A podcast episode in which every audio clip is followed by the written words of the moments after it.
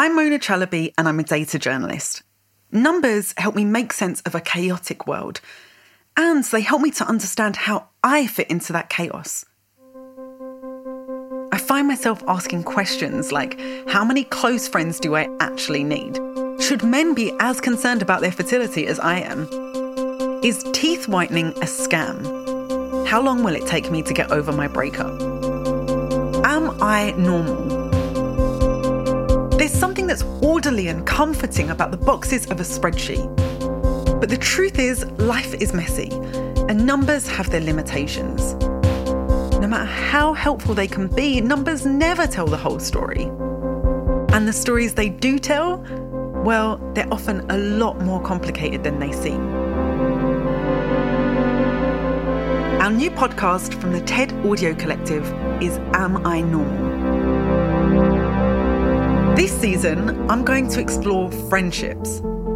Are all of our friendships decaying right now? I think the short answer is yes. Oh, God.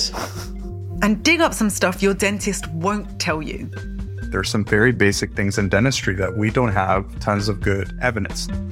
I'm going to figure out how long it takes to get over a breakup.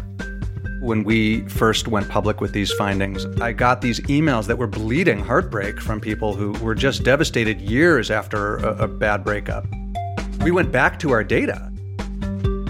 And we'll find out what we've got totally wrong about making a baby. Even some of the ways in which scientists talk about gametes themselves, the sperm and the eggs, is influenced by how we think about gender roles of parenting. And my mum is here to help.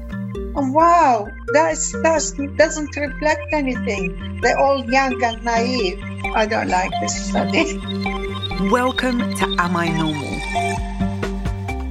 Where we'll dig into how data shapes our understanding of the world, where it falls short, and why that difference matters.